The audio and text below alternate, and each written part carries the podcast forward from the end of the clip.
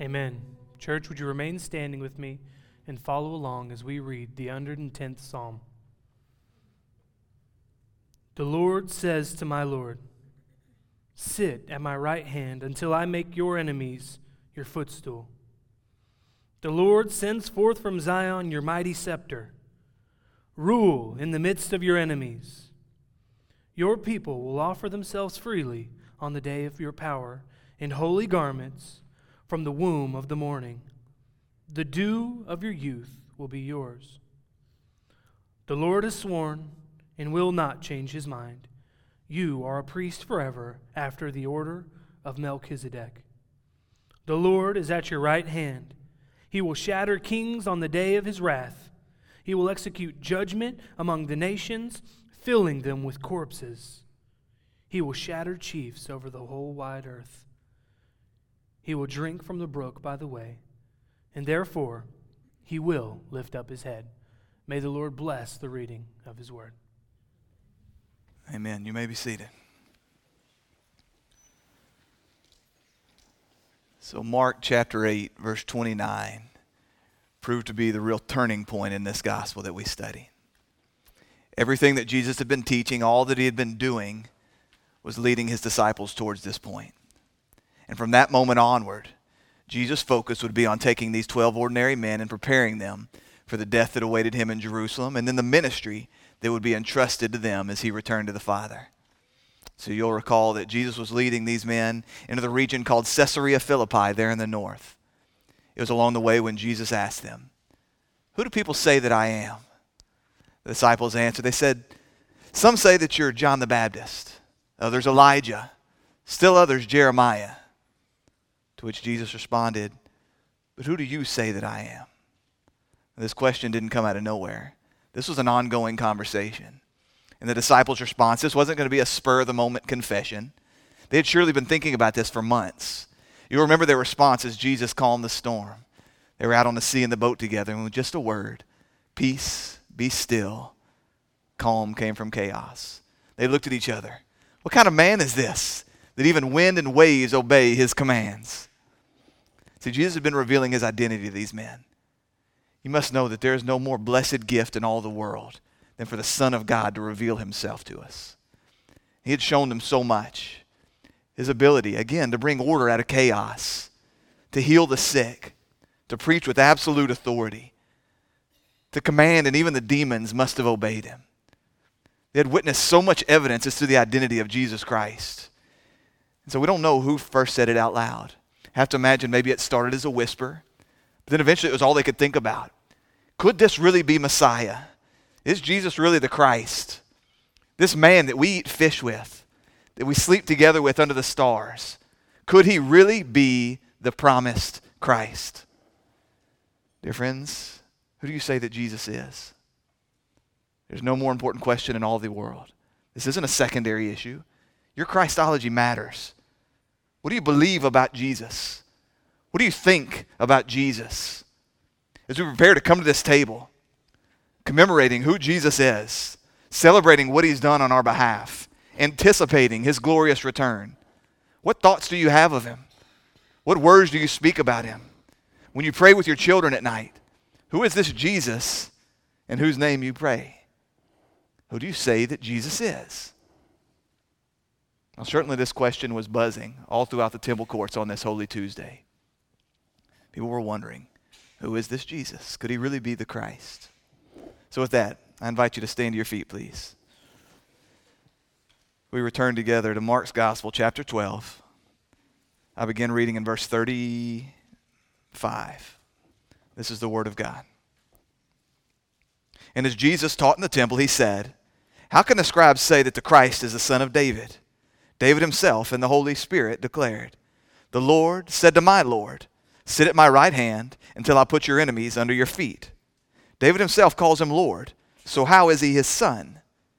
And the great throng heard him gladly. All God's people said, Amen. You may be seated.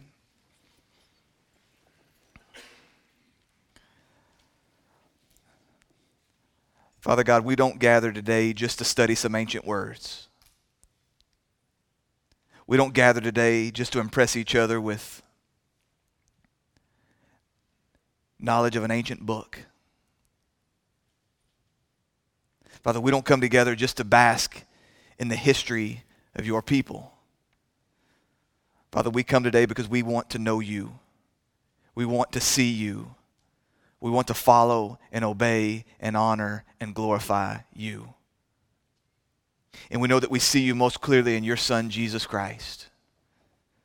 So help us this morning to see him clearly, to think of him rightly, to submit to him fully. Father, we love you. We trust you and we thank you. For it's in Jesus' name we pray. Amen. So the text began like this, verse 35. And as Jesus taught in the temple. See, those of you that were with us two weeks ago, you'll likely remember that Jesus had just handled all of these loaded questions with absolute brilliance. The religious establishment, they had gathered together in one wave after another.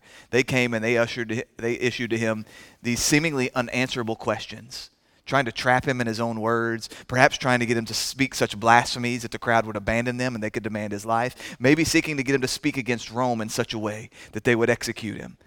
But trap after trap came, question after question was presented, and Jesus stepped through with absolute ease, utter brilliance, effortlessly handling their very best shots. You may remember the text concluded by saying that after that, no one dared to ask Jesus any more questions. They knew that they had been defeated. They had tried to match wits with the Son of God, and they walked away, absolutely beaten. And so, as they gathered together, licking their wounds, trying to figure out what their next, what their next move was going to be, Scripture tells us that Jesus then begins to teach. Standing there in the court of Gentiles, we don't know exactly what Jesus was teaching about on that day. We don't, we don't have his exact words recorded for us, but I can assure you the majority of the content was focused on this. The time is fulfilled the kingdom of God is at hand. Therefore, repent and believe in the gospel. Now, Jesus had taught on many things. He talked about taxes, he talked about Caesar, he talked about worship, he talked about the law, he talked about the resurrection. But this was the issue. This was the purpose in his coming out to reveal to people his identity and to assure them that this gospel that he proclaimed, the good news of Jesus Christ, to assure them that it was right and it was true. They could devote their lives to it. Repent and believe in this gospel. What does that mean? It means to quit relying on your own righteousness Quit viewing all your problems in this life. Quit viewing all the sin, all the filth, all the dysfunction in your home. Quit viewing it as a problem caused by something out there, just external circumstances, experiences. Quit being led by your emotions. Quit blaming the Gentiles for your oppression. Turn inward and look to yourself and recognize that from within you, evil springs forth. That the sin in your life, that the evil, the destruction, the chaos, it all comes from a heart that hates God. You may claim to love God, but deep down, you don't want to submit to his reign. You don't want to honor him as the creator of the universe. You want to build for yourself your own kingdom. And so you come to a place where you recognize that life is short, that someday you're going to die and you're going to stand before the God of the universe. That someday you're going to stand in judgment and you're going to answer to him for every single word you've uttered, every thought that you've had, every action that you've taken, and then panic sets in. So you start to build for yourself these religions, these ways in which you can quiet your conscience. You can lull yourself to sleep at night through whispered hushes. It'll be okay. It'll be okay. Just add a little bit of religion. Just do some righteous works. Just do your best to uphold the law. And then surely in the end, God will weigh the scales and He will find you. He will find you as righteous, and you will have access into the kingdom of God. So Jesus comes and He preaches a very different gospel than that. He tells them the problem is you. And because you're the problem, you must die. The wages of sin are death. Not only do you owe my Father your life, not only do you owe him the punishment, the payment for your sin, which is death, both physical and eternal, but the old you must die completely if you would have any hope to walk in righteousness, any hope of walking in faith in this God. This God who has issued, for, issued forth promises saying that he is a just God. He is a righteous God, but that He is also merciful and gracious. It is desire that none would perish. This was the gospel that He preached. This gospel has found its identity in Him. So as Jesus is revealing to these people who He is, at the very same time, He's showing them their only hope for salvation, their only hope for entrance in the kingdom of God. He was preaching the gospel. Repent and believe in the gospel. Then you may enter into the kingdom of God. Verse 35. And as Jesus taught in the temple, he said, How can the scribes say that the Christ is the son of David? Now, as the one that is doing the teaching, it's now Jesus' turn to ask the questions. again, he has entertained these men. He has allowed them to come after him, throwing their very best haymakers, missing at every turn. And that was his turn to ask the questions. They would be the ones to answer. As Mark records it, Matthew, uh, as Matthew records it, excuse me, Jesus says, What do you think about the Christ? Whose son is he? Dear friends, I don't think it's possible for us sitting in 21st century America to fully understand the amount of anticipation and excitement that the first century Jewish man carried with regards to Messiah, or the Christ as he is called in Greek. You see, there's never been a time for us when we didn't when we knew of the Christ as anything other than Jesus. Those of us that grew up in Sunday school, we thought Christ was Jesus' last name. We've never known any concept of the Messiah that didn't immediately draw our minds to Jesus of Nazareth. And yet that wasn't the case for the first century Jewish people. They didn't immediately associate the Messiah with the Son of God. They certainly didn't immediately associate him with this man who was Jesus, the son of Mary. Now, there isn't really a consensus, even amongst Jewish historians, religious historians, as to what the first century Jewish people believed about Messiah, what they anticipated about the coming kingdom of God. In addition to that, as we studied through this Holy Tuesday, we found that we can't just lump all the people together, even the religious elite. We can't all just lump them in together and say, this is what they believe. There would have been a broad range of understanding of who Messiah was. But we do know this that the Jewish people, they could look back over thousands of years and they could see God's faithfulness. They could see how time after time God chose to show up and prove to be mighty on behalf of his people. And that he chose to do this through men. It was always God's plan. Going back to the very beginning, it was always God's plan that man would be his representative on earth. That It would be man that brought in order where there was chaos. That It would be man that would preach his law. That It would be man that would save his people when they found themselves enslaved. And so we can look back over thousands of years and constantly find God saving his people through saviors with a lowercase s. These seemingly ordinary men that God would set aside and call to the purpose of freeing his people, of redeeming his people from slavery, as calling them to turn their hearts back towards him in righteousness. And yet, time after time, what we found is these are broken and fallen people fallen people leaving, leading other fallen people. At the end of their ministries, every single one of these men would die. And whatever reforms they brought, they proved to be short lived. The people would find themselves right back in the very same predicament. We see this cycle play out most clearly in the book of Judges. As the people would sin against God, he would raise up a nation. They would drag them away into slavery. The people would cry out. God would raise up a Savior, again with a lowercase s. This Savior would come. He would work on behalf of God, representing God, representing the reign of God here on earth, setting his people free. Then eventually the people would fall right back in the same pattern of sin and find themselves right back in slavery. I don't know that I see myself in Scripture anywhere more clearly than in the book of Judges. Not as the Savior, mind you, but as the man that continually cries out for help in the middle of my sin, and then no sooner does God drag me out than I jump right back in the same pit. But we see this picture all throughout the history of God's people. And so they were very familiar with this picture of God raising up these men, fallen men, ordinary men, broken men, men who died, but men nonetheless to represent his reign here on earth. And routinely, God would promise to his people, there's going to be another. He's going to be like these others, but greater. See, whatever reform that he brings, whatever freedom that he offers, whatever power he comes in, whatever preaching he delivers, it's going to be the ultimate, the truest, the highest, the greatest. This is the promised one. This is the true Savior. And his reign, his rule, his majesty, it will not be temporary.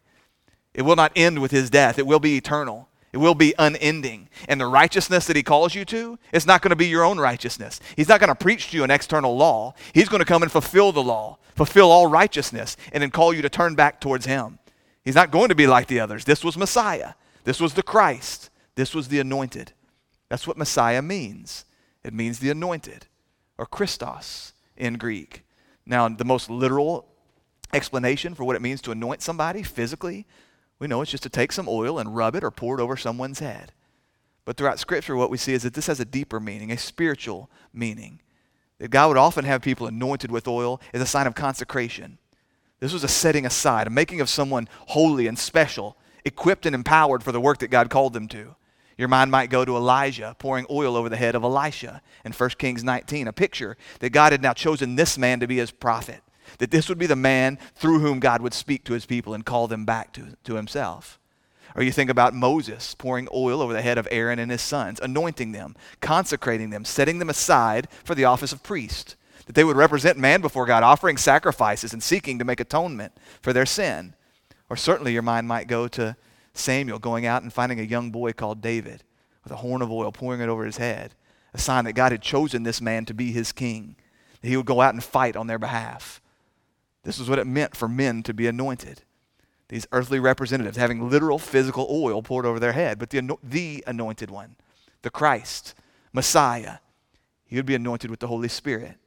That's why Jesus, when he was in his hometown of Nazareth, he stood there in the synagogue and he read from the Isaiah scroll. Specifically, Isaiah 61 1 says, The Spirit of the Lord God is upon me because the Lord has anointed me. He would be filled with power. The Holy Spirit without measure, given all authority, all power, an unending dominion, an everlasting throne. The Christ would be unlike any leader Israel had ever seen. He would be prophet, priest, and king, all wrapped up in one, but perfect. You see, all these others, they've just been signposts. They had just been markers. They had just been shadows of the substance of the true king, the true prophet, the true priest, Jesus Christ, our Messiah, our Christ. But because the people had such limited vision, because they couldn't see past their own bellies, you see, they had no idea that the true problems in this world originated from the hearts of men, especially not their own hearts. And so what they longed for was fattened calves, sweet wine, a table set in Jerusalem. They longed for earthly favor. They longed for earthly freedom. They longed for an end to temporal suffering. That's what they looked for. A man that was just like the others, just a little bit better. Isn't that what we do? We'll do better this time. Just give us a better version of the last one. Not recognizing what they needed of something altogether different. And so when they came to Jesus Christ and they saw this authority, they saw this power, they saw him doing things that the Messiah was said to do. They saw in him evidence that he may have been the Christ. They began to allow themselves to grow excited. They anticipated that he was going to come swinging the sword, he was going to set them free to roam. Because remember, they're the problem. It's always the outsiders that are the problem in the hearts of men. So they believed that they believed that perhaps Jesus was going to come as the Christ, much like David. He was going to swing the sword and he was going to chase these Romans out from this land. Again, setting a table for them. They were going to have peace and prosperity following after this earthly king who is the Christ. This was the anticipation. And now Jesus, as he comes towards the final days of his life, and this anticipation grows, no longer is he calling men to silence. You'll notice that before this, anytime men began to get some inkling that Jesus was the Messiah, the Christ, anytime anyone made that confession, he would command them to be silent because men couldn't see past their own visions of who Messiah was. Constantly trying to take him to be an earthly king, just like the kings that had gone before. But now he was no longer doing this. He was giving them one last opportunity to understand who he was. Again, Jesus, as an act of absolute grace, he was holding himself before them and saying, No, this is who I am. And so he says, how can the scribes say that the Christ is the son of David? The Christ is the son of David. This isn't just what the scribes said, this is what everyone said. Again, in Matthew's gospel, after Jesus asks, What do you think about the Christ? Whose son is he? They answered him, The son of David. So not only did everyone say that the Christ would be the son of David, they were correct in saying this. You remember that back when God was speaking to King David, he was making a promise to him near the end of his life. 2 Samuel verse uh, chapter 7 verse 12 through 16. It reads like this. When your days are fulfilled and you lie down with your fathers, I'll rise up your offspring after you, who shall come from your body, and I will establish his kingdom. He shall build a house for my name, and I will establish the throne of his kingdom forever. I will be to him a father, and he shall be to me a son. When he commits iniquity, I will discipline him with the rods of men and with the stripes of the sons of men. But my steadfast love will not depart from him as I took it from Saul, whom I put away from before you. And your house and your kingdom shall be made sure forever before me. Your throne shall be established forever. Now, you'll notice that within that promise to King David, God talked about when your son commits iniquity. So there was some degree to which God was talking about David's earthly lineage, his sons who would sin, and boy, did they sin. But his promise there is look, when your sons sin, I will not withhold the, the throne. I will not pull him off the throne like I did with King Saul. Because I'm a God who promises and who upholds my promises despite your unfaithfulness. Your promises, my promises, the fulfillment of my promises and my decrees and my ordinances, they don't depend upon your ability to be faithful, your ability to be sinless. He says, I will not withhold them. I will not pull them off of the throne like I did with Saul. So there's some degree to which this promise he's making was talking about the earthly lineage of King David, but there was a purpose beyond this, above this, far greater than this. That the ultimate fulfillment of this covenant, it wasn't to be found in Solomon or Rehoboam or any of David's sons. It was pointing us towards the Christ, the son of David, whose kingdom would not end, who eternally would reign on the throne. That's the promise. This promise goes back even further than David. You may recall, if you turn further back in your Bible to Genesis 49, that Jacob, he was so trusting in the promises of God that even as he and his family packed up and went into Egypt, seeking from Joseph food to save them from the, uh, from the famine that had come upon the land, he was so he was so confident in the promises of God, knowing that God had promised this land called Canaan to him and that they would not re- remain there forever. That he's sitting there and he's saying blessings over his son near the end of his life. Genesis 49:10, it comes time to bless Judah, and here's what he says: "The scepter shall not depart from Judah, nor the ruler's staff from between his feet, until tribute comes to him, and to him shall be the obedience of the peoples." So he's saying the scepter, the sign of rule, the sign of the kingdom. It shall never depart from between the feet of Judah. This was the promise of an eternal king before Israel even, even had an earthly king. And this is important for us to see because you'll likely remember that God was the king of Israel, that God was a faithful king. He had gone before them in battle. He had provided for their every last need. He had established and upheld a perfect law. What other king would you need? Only a fool would reject a king like this in light of an earthly king, but that's exactly what Israel did. You remember they came to Samuel and they said, Samuel, your sons aren't like you. We can't trust that after you die, they're going to lead us in the same way. We want a king just like the rest of the world. Give us a human king. Give us an earthly king. Give us a king like all the nations around us. So Samuel went to God to lament this truth, knowing this was great sin on behalf of the people. And yet, what God tells him is Samuel, they've not rejected you, it is me that they have rejected. And yet, dear friends, what you see in this is that even in these people's rebellion, even in their rejection of God as their king, they're upholding his promises. For 700 years before this point, God had promised there will be a king from the line of Judah. There will be a king from the line of David who will reign forever, who will represent me forever. This is all, even in men's sin, even in our rebellion, even when we reject God, we're playing a part in his providential plan throughout creation. We see this even in this. And so over and over again, God would call his people to remember this promise. He would speak through the prophets as the people would they would lose hope. They would begin to think that maybe God had failed in his promises. Over and over through Amos and Hosea and Micah and Jeremiah and Ezekiel and Isaiah, God was consistently calling his people back to this hope, back to this promise. Even as they were scattered, even as the kingdom split in two, even as the people were carried off into exile. Listen to Ezekiel 37. I begin in verse 23. He promises them that the kingdom someday, that all the peoples of God, all the people who've been scattered throughout all the earth, that they will once again be united under this singular king. Verse 23 they shall not defile themselves any more with their idols and their detestable things, or with any of their transgressions. But I will save them from all the backslidings in which they have sinned, and will cleanse them. And they shall be my people, and I will be their God. My servant David shall be king over them, and they shall have one shepherd. They shall walk in my rules, and be careful to obey my statutes. Long after David is dead, he is saying, David shall reign. My son David they shall have one shepherd. But you see all this wrapped up in this. This is more than just an earthly reign. This is more than just an earthly kingdom. He's talking about the condition of their heart. No longer will you walk in these backslidings. No longer will you rebel against me. That your only hope to walk in righteousness. Your only hope for personal holiness. Your only hope to uphold my commandments. It's found in this one that I'm sending. But they completely missed it because they were so dead set on this earthly picture of a king. They couldn't see beyond their immediate suffering their immediate hopes and their immediate dreams. I pray you see how much, though, how much more God had painted in this picture of Messiah. How much these people should have placed their hope. That's the thing. They had anticipated this coming Messiah with great hope, with great anticipation, and their bar was set so low. If they would only grasp the truth of who God was promising the Messiah to be. And so we see it all coming. For more than a millennium, these men had been waiting for the coming of this son of David. Now, there would have been hundreds of people, maybe thousands of men that were there in the city of David, in Jerusalem on this day, that could have traced their lineage back to King David. You have to imagine that every time a mother found that she was pregnant with a little boy, every time a mother and father, some couple that came from the line of Judah, from the tribe of Judah, particularly from the family of King David, you have to imagine that every time they had one, they prayed to God, Dear God, please let my son be the Christ. Please let my son be the Savior that my people have waited for. But time after time, they found that it wasn't the case. None of them did the things that Jesus did. And so as Jesus came and he did these, we saw the anticipation grow. This is why we find blind Bartimaeus crying out as Jesus is coming in just before this Holy Week. He's headed to Jerusalem, crying out, Jesus, Son of David, have mercy on me. Uh, you remember as Jesus took active steps to make clear that he was the son of David, taking the colt of a donkey and riding into Jerusalem. How the people cried out, Hosanna! Blessed is he who comes in the name of the Lord. Blessed is the coming king of our father David. They knew who he was. He was taking active steps to reveal to them, I am the promised son of David. Now, the genealogies, they were kept in the temple.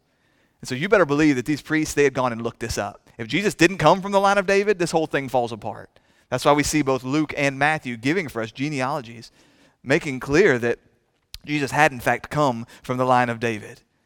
But again, this whole thing would have fallen apart. As these priests, as these scribes, as these elders, had they had the ability just to go to Jesus' family tree and prove he had nothing to do with the line of David, all of a sudden the cries stop. The crowds shrink up. And yet they couldn't. They found, in fact, that he was from the line of David. Coincidentally, when Jerusalem was destroyed, when the temple was burned up in the year 70 AD, those genealogies went up with it. So my heart breaks for the Jewish people today because they wait for the coming Messiah. They wait for the Christ to come. They long for the Son of David. But how would they know it's him when he comes? They've got no way to check these genealogies. And yet they had proven that this was, in fact, Jesus, the Son of David. So he asked the people, How can the scribes say that the Christ is the Son of David? Again, he's not denying this truth, he's not diminishing it. You'll notice that when the, cries, when the crowds cried out, Jesus, son of David, have mercy on me, he didn't, he didn't, he didn't deny that claim. He would call them to silence. But now what he's doing is he's holding before them the truth that I am the son of David. I would have you remember that even in the very last chapter of Scripture, even in Revelation 22, what we find is Jesus still referring to himself in accordance with being the one that is the son of David that all that it means to be Messiah, all that it means to be the Christ, all that it means to be the Son of David, still continues on with Jesus even in his heavenly reign today. Revelation 22 16, we read this I, Jesus, have sent my angel to testify to you about these things for the churches. I am the root and the descendant of David, the bright morning star. Jesus, again, is not denying this. He's helping us to see the deeper meaning of what it means for him to be the Son of David. How can the scribes say that the Christ is the Son of David? Verse 36. David himself in the Holy Spirit declared, The Lord said to my Lord, Sit at my right hand until I put your enemies under your feet. Did you catch that? Jesus is confirming the, identi- the authority of Scripture there. He's confirming that it is, in fact, the Word of God that we read in the Old Testament. David himself in the Holy Spirit declared. These words came through a man called David through his personality, through his experiences, through his emotions, through his talents. These were his words, but over and above and beyond, superintending, this was the word of God that was coming through this man. We spent more than a year on Wednesday night studying through the first book of Psalms, Psalm 1 through 44. And what we found there is that David was a real man. He was a real man with real troubles. He had earthly enemies, he had earthly illness, he had earthly sorrows. And he was constantly repenting of his sin and crying out to God for immediate help. It, it, wasn't that, Jesus, that, that David was acting something out. It wasn't that David was, was playing a drama before us.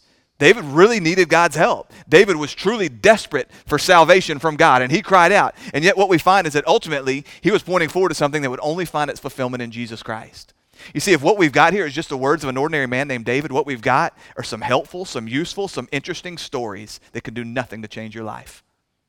But if what we've got is the Word of God, if what we've got is promises that found their ultimate fulfillment in Jesus Christ, then we have the living Word of God that can transform you as you sit under it with the power of the Holy Spirit. So he's confirming for us here that yes, this word, this was spoken through God. This wasn't just the words of a man called David. This wasn't a man that was confused. And David seems to have some sense of this. Now, we don't know how this works. I don't think like David's eyes rolled back in his head and he went into like autopilot and just zoned out when he wrote them. Again, God was working through the personality through the experiences of this man. And yet we do have some sense that even David knew what was happening as he was writing. We read in 2 Samuel 23, verse 1. It says this Now these are the last words of David, the oracle of David, the son of Jesse, the oracle of the man who was raised on high, the anointed of the God of Jacob, the sweet psalmist of Israel. The Spirit of the Lord speaks by me, his word is on my tongue. We see some evidence that even he knew what he was writing was the word of God and not just his own words. So again, Jesus isn't diminishing the word that was written by David. He's elevating it. He's saying, This is the very word of God that you hold in your hands. And what he says is, The Lord said to my Lord, Sit at my right hand until I put your enemies under your feet. What Jesus quoted there was Psalm 110. That's the psalm that David read for us earlier. As best I can tell, this is the most often quoted passage of the Old Testament anywhere in Scripture. By my count, there was something like 33 times where it was either directly quoted or there was some allusion to it somewhere in Scripture. He begins with the very first verse of it. It's not a long psalm, seven verses. David read the, the whole psalm. But he begins with the beginning of it, the very first. The Lord said to my Lord, Sit at my right hand until I make your enemies your footstools. The Lord said to my Lord. Now, in Greek, the word Lord is Kyrios. But what you'll find if you go back to the psalm, if you go back to Psalm 110, as you go back and you read in the original Hebrew, what you'll find is there's two very different words that are used there. That first Lord, you'll find that it's a capital L, capital O, capital R, capital D. That's the tetragrammaton. That's God's covenant name. That's the name by which God revealed himself. YHWH, Yahweh. You remember that as Moses met with God and God told him, I'm going to perform mighty miracles. I'm going to send plagues. I'm going to set my people free. I'm going to speak to Pharaoh, and you need to go and you need to be my mouthpiece in this way. He says, Who should I say sent me? And God says, I am the God that is so other.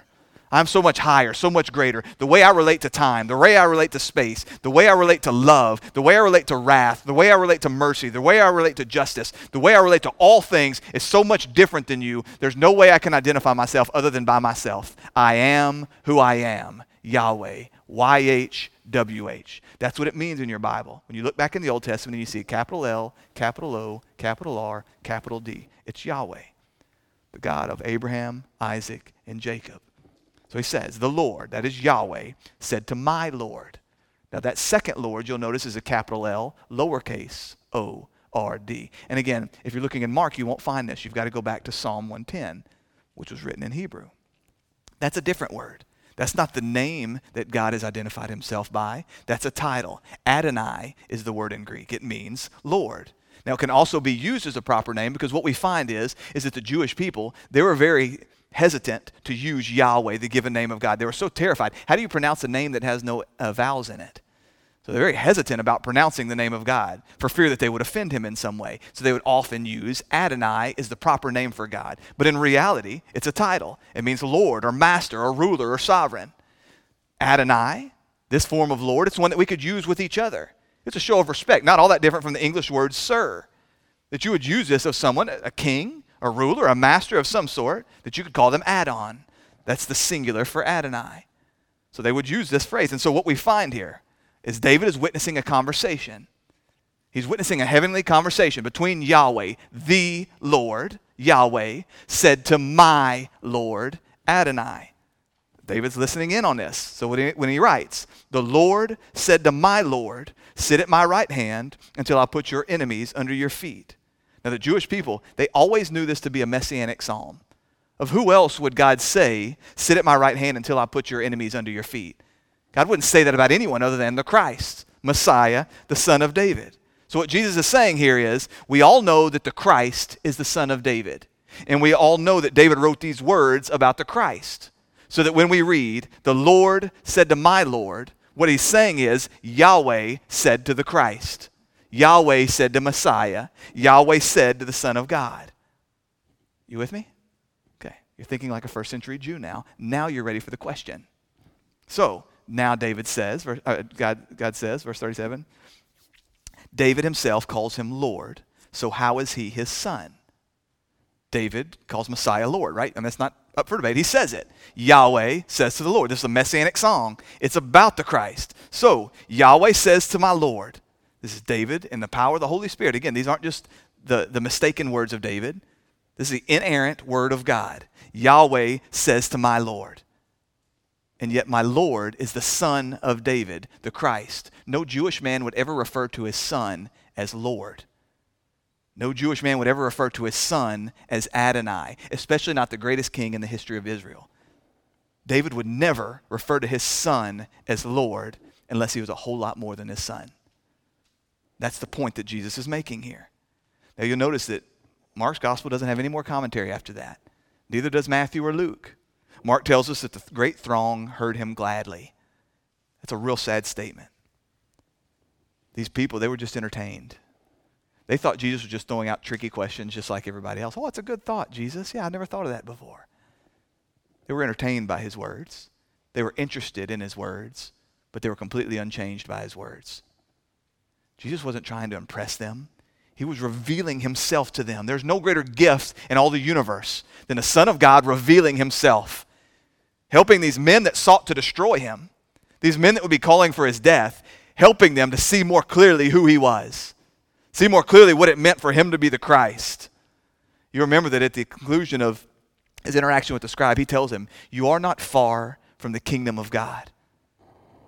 There's a whole lot of people there that day that were not far from the kingdom of God but they would always be on the outside unless they came to understand the identity of Jesus Christ. Dear friends, you will always be on the outside unless you come to understand the identity of Jesus Christ. Jesus loves me, this I know is a great place to start.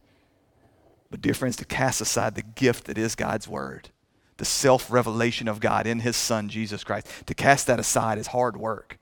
To cast that aside is a thing for the scholarly people, the theologians, the pastors. Is there anything sadder than this? if truly the greatest gift of this life, if truly eternal life is knowing God and His Son whom He has sent, then we ought to cherish these words. We ought to delight in these words. And this is a gift from Jesus to these people. This is an invitation. Because he knew that many people standing there on that day, they recognized him as the son of David. They recognized him as the, cross, as the Christ. They saw in him a man, though, a great man, a powerful man, an authoritative man, maybe the greatest man that ever lived, but they saw in him nothing more than that. They completely missed it. As he said in another place, because they knew neither the scriptures nor the power of God. To truly know the scripture, to truly embrace the power of God, then they would have seen, then they would have understood that this one that stood before them, he wasn't just a man, it was God.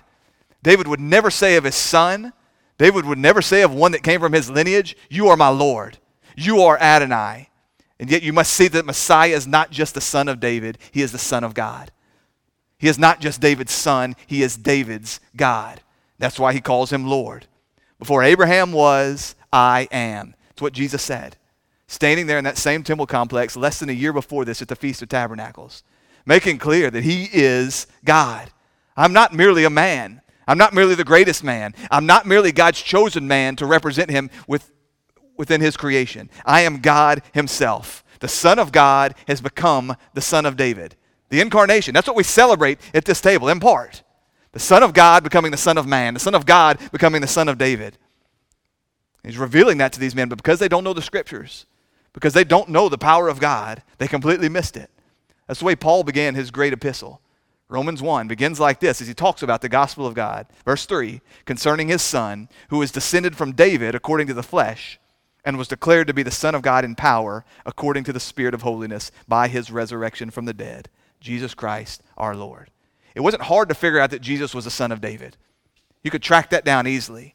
But to recognize him as the Son of God, it required the power of God, it required the working of God. Now, God had already declared it. You remember at his baptism, he said, This is my beloved Son with whom I am well pleased. There in that high mountain, as he re- revealed some of his glory, this is my Son, listen to him but certainly it is, re- it is resurrection. He will declare Jesus to be his son. Yet again, this is my son. This is my beloved. This is my only son. And yet, the incredible mystery that comes within this the reality that the Son of God could become the Son of Man. That the Son of God, the one who has always been God, the one in whom the fullness of deity dwells, that he would see fit to condescend, to step down, See the great humility in this and take upon himself the fullness of, of humanity. It's an impossible thing to understand. The incarnation in one person, Jesus Christ, our Lord and Savior, the fullness of God and the fullness of man, without blending, without mixture, without loss. Turn with me to Philippians 2, if you will. I want you to see these words for yourself. You know this text by heart, probably many of you. But Philippians 2, we read about this exact thing. I begin in verse 5. Have this mind among yourselves, which is yours in Christ Jesus, who, though he is in the form of God, did not count equality with God as a thing to be grasped, but emptied himself by taking on the form of a servant and being born in the likeness of men. And being found in human form, he, he humbled himself by becoming obedient to the point of death, even death on a cross. I need you to see the condescension of stepping down, of emptying himself. What did he empty himself of? Divinity? That can't happen. God can't stop being God. God can't lose any of his godness. God neither increases nor decreases. This is what it means to be the infinite, eternal God of the universe. Jesus Christ, who has always been God, will always be God. He didn't empty himself of godness. He didn't empty himself of divinity, he took something upon himself, namely humanity. That clothed within that humanity would be all of deity, all of the divine. So that no longer would we see him in all his glory. That coming as a man, he would work, doing only the works that his Father has called him to do, working in the power of the Holy Spirit, obeying the law in the power of the Holy Spirit. This is what it means to condescend, to step down, to be born of a man like David. Think about it. To be born a son of David. Every one of us would run around bragging to all our friends, wouldn't you? I'm a descendant of the greatest king that ever lived in the history of Israel. And yet there's been no greater step downward for the Son of God than this.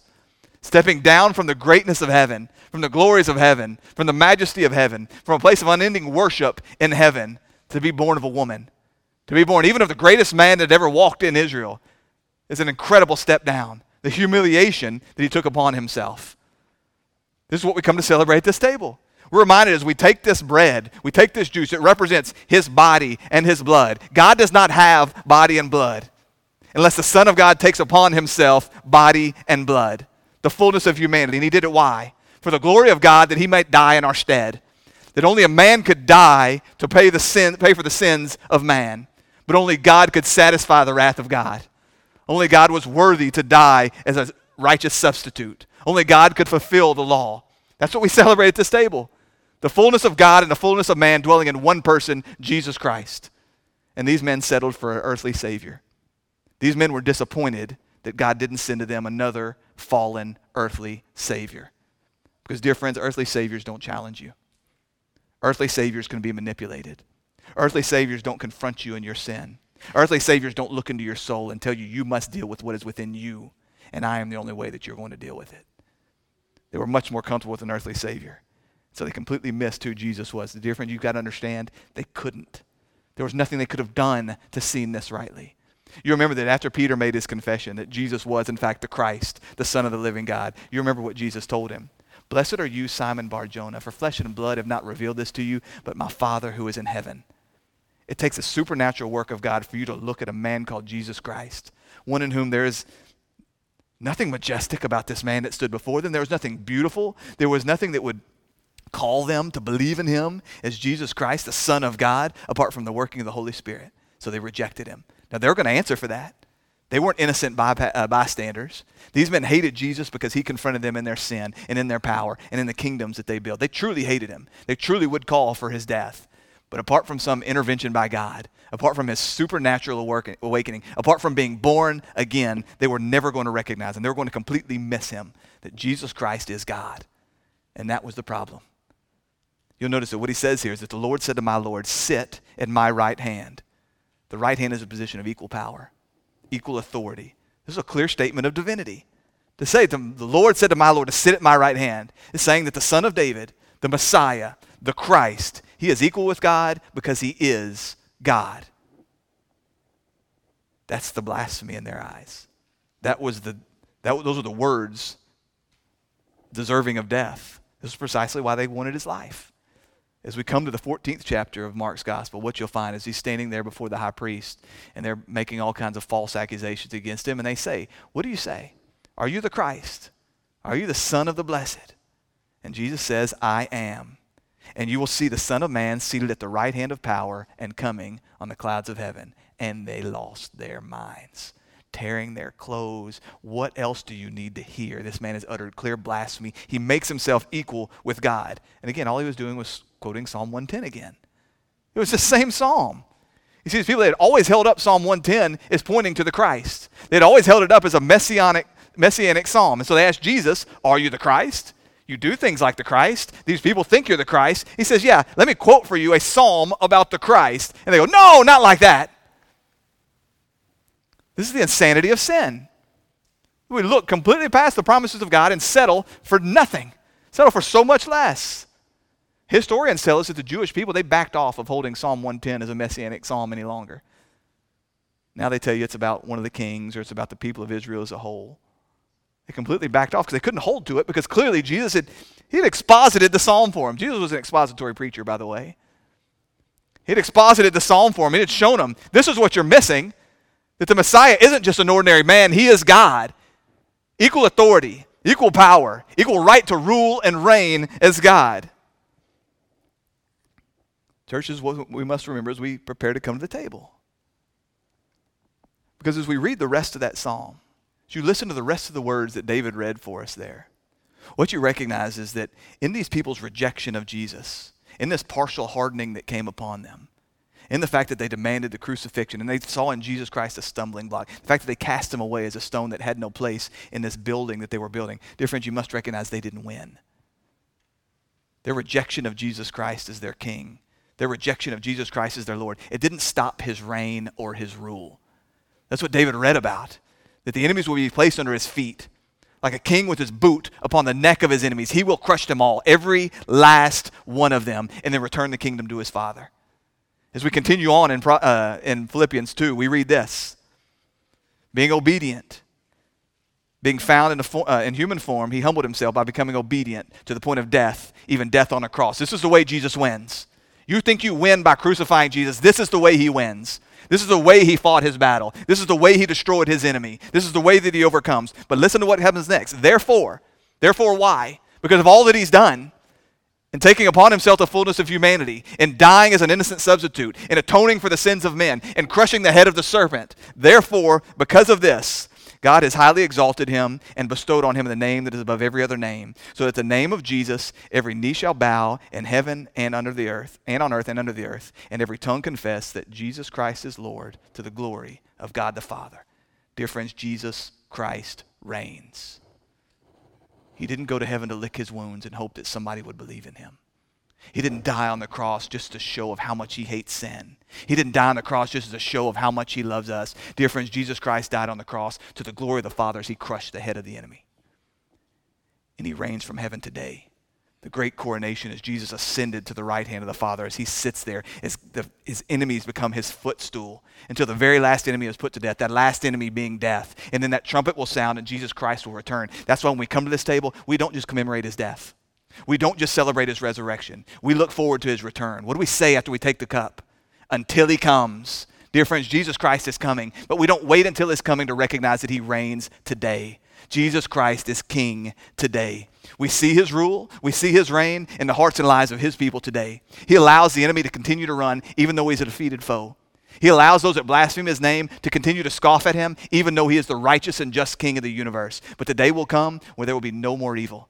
There will be no more scoffing. There will be no more laughing. When every last enemy has been put to death, when Jesus Christ rids the earth of all evil and all rebellion, and his people reign with him in perfect righteousness and unending peace and absolute joy, receiving pleasures like we could never imagine. Dear friends, this is what awaits those that see in Jesus Christ more than just a man, more than just some earthly Messiah more than just a man that comes to bring you earthly peace and temporal pleasures. If you see in Jesus Christ the only Son of God, the one who is God himself, the one who is deserving of all worship and all honor and all praise, dear friends, you shall reign with him forever.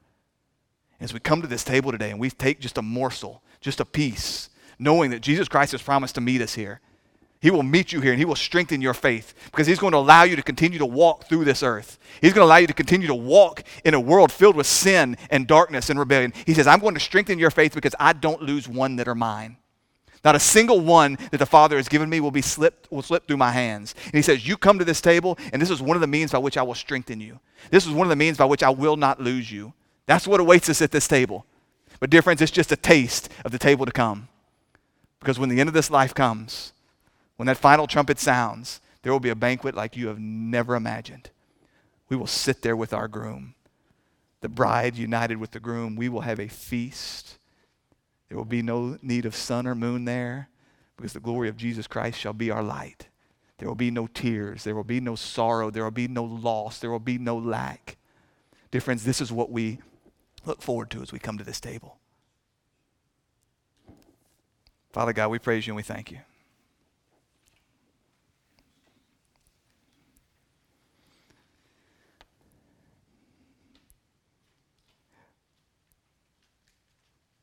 Father, we confess that